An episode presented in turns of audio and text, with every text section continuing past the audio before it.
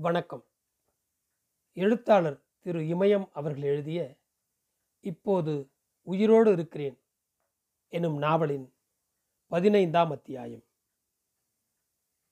அம்மா எது சொன்னாலும் பொம்பளை சொல்கிறத கேட்டு நான் செய்யணுமா? என்று அப்பா கேட்பார்.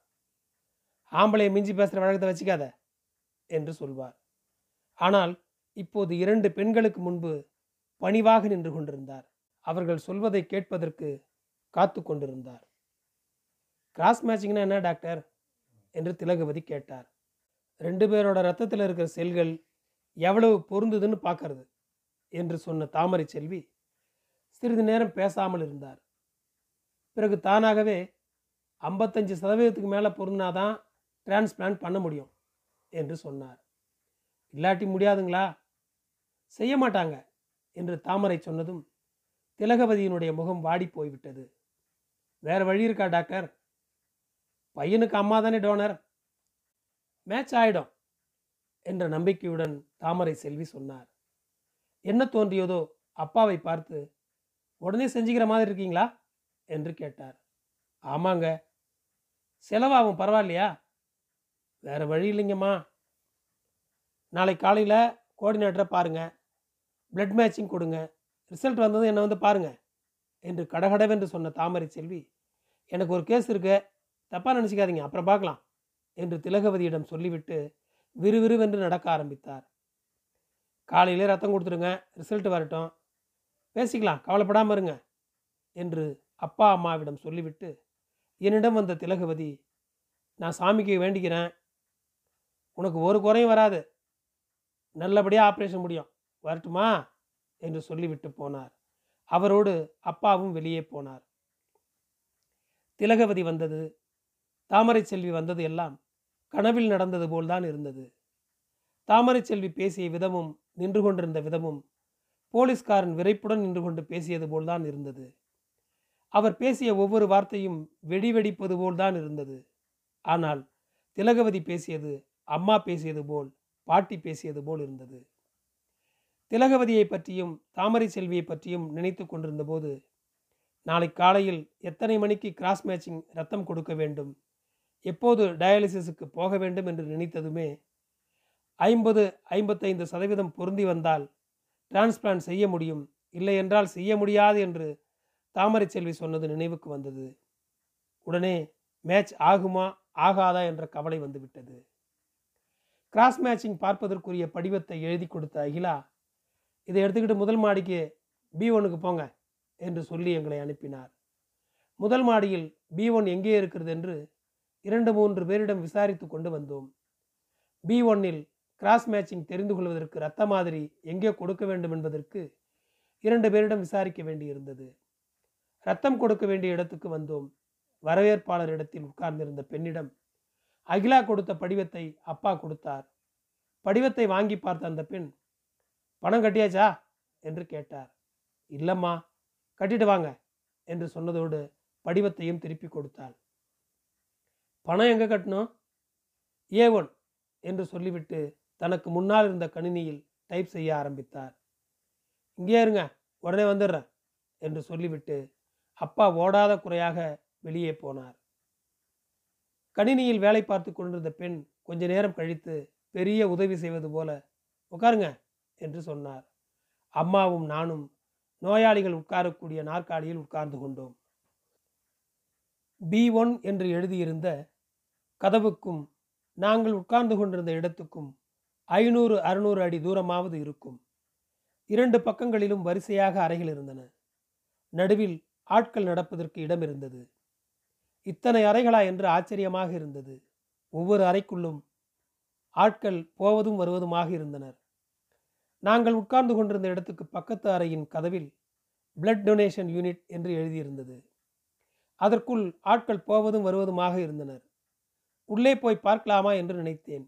ஏதாவது சொல்வார்களோ என்ற பயத்தில் பேசாமல் இருந்தேன். நடைபாதையில் மருத்துவமனையின் பணியாளர்கள் குறுக்கும் நெடுக்குமாக நடந்து கொண்டிருந்தனர். டயாலிசிஸ் செய்து கொள்கிற இடத்தில்தான் நிறைய நர்சுகள் இருப்பார்கள். வார்டில்தான் நிறைய நர்சுகள் இருப்பார்கள் என்று நினைத்திருந்தேன். நர்சுகள் போலவே வேறு நிறத்தில் சீருடை அணிந்த பெண்கள் நிறைய பேர் இருப்பதையும் இப்போதுதான் பார்த்தேன். இவ்வளவு பேர் இருக்கிறார்களா என்று ஆச்சரியமாக இருந்தது. ஏ ஃபைவ் வார்டும் டயாலிசிஸ் செய்து கொள்கிற இடமும் தான் பெரிதாக இருக்கும் என்று நினைத்து கொண்டிருந்தேன். அந்த இடங்களை விட பி ஒன் பெரியதாக இருக்கும் போல் தோன்றியது. உடனே வந்துடுறேன் என்று சொல்லிவிட்டு போன அப்பா இன்னும் வரவில்லை. கால் மணி நேரத்துக்கு மேலாகிவிட்டிருக்கும். பணத்தை கட்டிவிட்டு வருவதற்கு ஏன் இவ்வளவு நேரம் என்பது புரியவில்லை. சிகரெட் குடிப்பதற்காக போயிருப்பார் என்று அம்மா சொன்னாள். உடனே எனக்கு அப்பாவின் மீது கோபம் உண்டாயிற்று. கோபத்தை குறைப்பதற்காக எதிரில் உட்கார்ந்திருந்த பெண்ணை பார்த்தேன். அப்போதுதான் எனக்கு நினைவு வந்தது. அவள் ஒரு முறை கூட எங்களை பார்க்கவில்லை என்பது. படிவத்தை அப்பா கொடுத்த போதும் அப்பா கேட்ட கேள்விகளுக்கு பதில் சொன்ன போதும் எங்களை உட்காருங்கள் என்று சொன்னபோதும் எங்களை பார்க்கவில்லை. படிவத்தை பார்த்தால் கணினியை பார்த்தால் பிறகு செல்போனை பார்த்தால் எங்களுடைய முகத்தை மறந்து போய் கூட பார்க்கவில்லை. அந்த பெண் என்னை பார்க்காததே நல்லது என்று நினைத்தேன். கழுத்தில் ஐஜேவி லைன் எப்போது போட்டார்களோ அன்றிலிருந்து தூங்குகிற நேரத்தை தவிர மற்ற நேரமெல்லாம் அதை மறைப்பதற்காக போராடுவதுதான் என்னுடைய முக்கியமான வேலை. கழுத்திலிருந்து நான்கு அங்குல அளவுக்கு வெளியே நீட்டிக்கொண்டிருக்கும் எவ்வளவுதான் முயன்றாலும் மறைக்க முடியாது. சிறுநீரகம் செயலிழந்ததை விட ஐஜேவி லைன் போட்டதுதான் எனக்கு வருத்தமாக இருந்தது. யார் என்னை பார்த்தாலும் முகத்தை பார்த்த மறுநொடியே கழுத்தில் என்ன இருக்கிறது? என்றுதான் பார்ப்பார்கள். கழுத்தில் இருக்கிற ஐஜேவி லைனை மற்றவர்கள் பார்க்கும்போது எனக்கு கூச்சமாக இருக்கும்.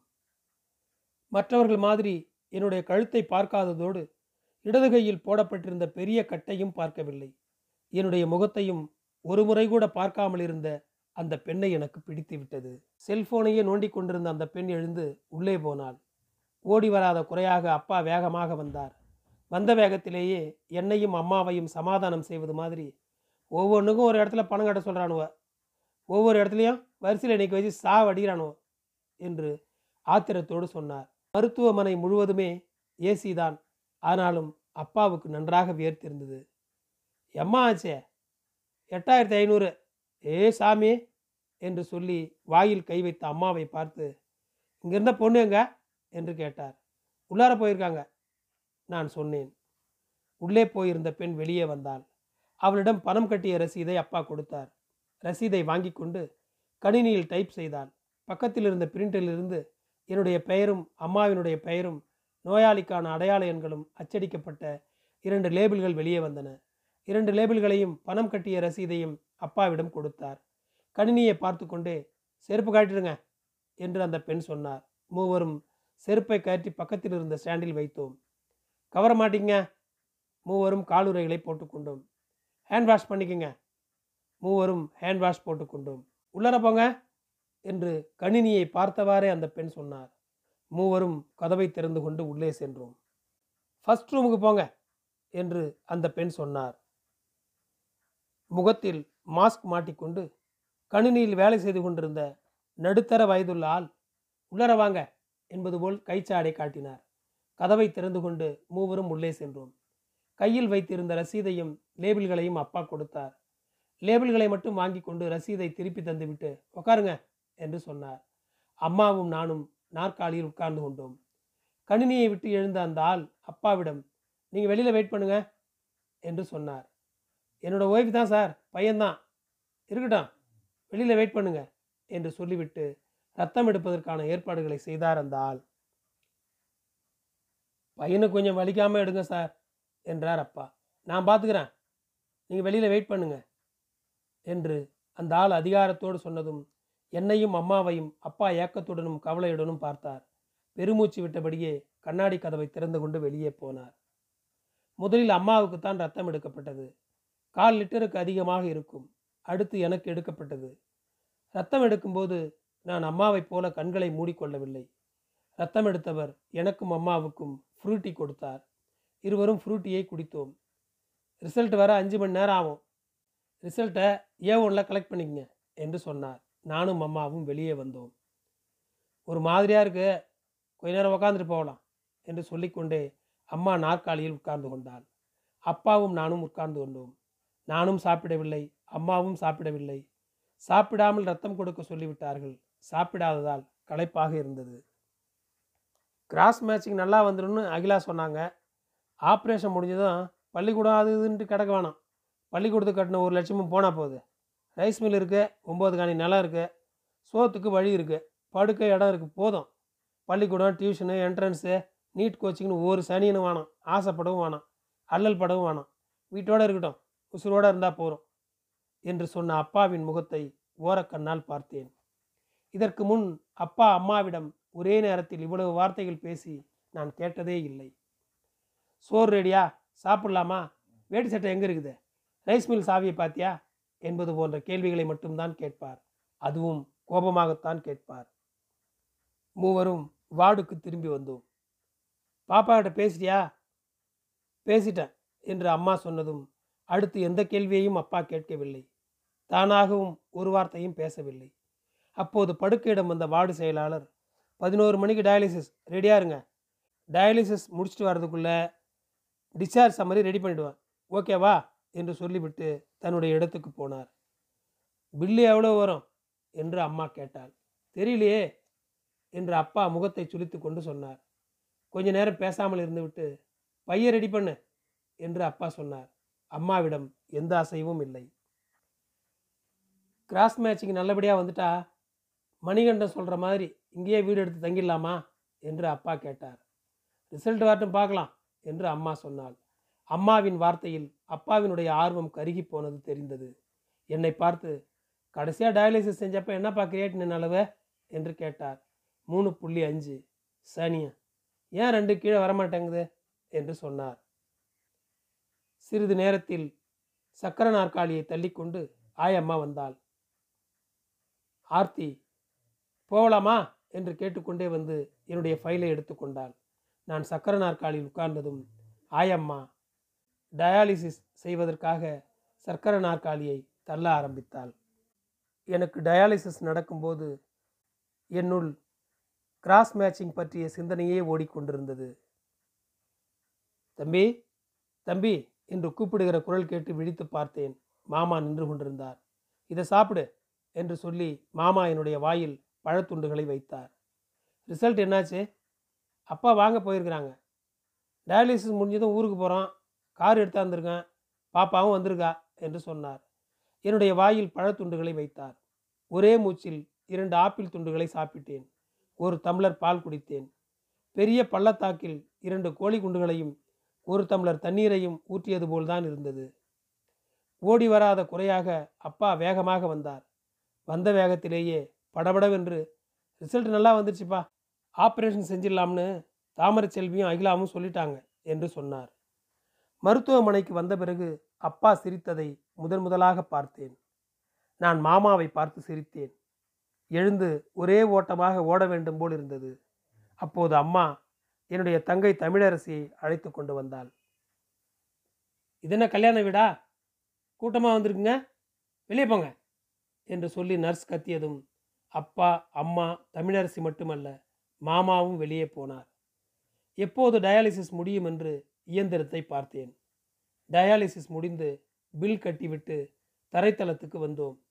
கார் தயாராக நின்று கொண்டிருந்தது. அப்பா முன் சீட்டில் உட்கார்ந்து கொண்டார். நானும் அம்மாவும் மாமாவும் பாப்பாவும் பின் சீட்டில் உட்கார்ந்த மறுநிமிடமே கார் புறப்பட்டு விட்டது. திலகவதிக்கு ஃபோன் போட்டு ரிசல்ட் நல்லா வந்துருச்சு. ஒரு வீடு பாருங்க. கொஞ்சம் உதவி செய்யுங்கம்மா என்று சொல்லி கெஞ்சினார். மெடிக்கல் சிவாவுக்கு ஃபோன் போட்டு கிராஸ் மேட்சிங் ரிசல்ட் பற்றி சொன்னார். அப்பா என்ன பேசுகிறார்? யாரிடம் பேசுகிறார் என்பதை கவனிக்காமல் இருபத்தெட்டு நாள் கழித்து வீட்டுக்கு போகிறேன் என்ற சந்தோஷத்தில் கார் ஏறிய கொஞ்ச நேரத்திலேயே நான் தூங்கிவிட்டேன். நன்றி. பகுதி இரண்டு தொடரும்.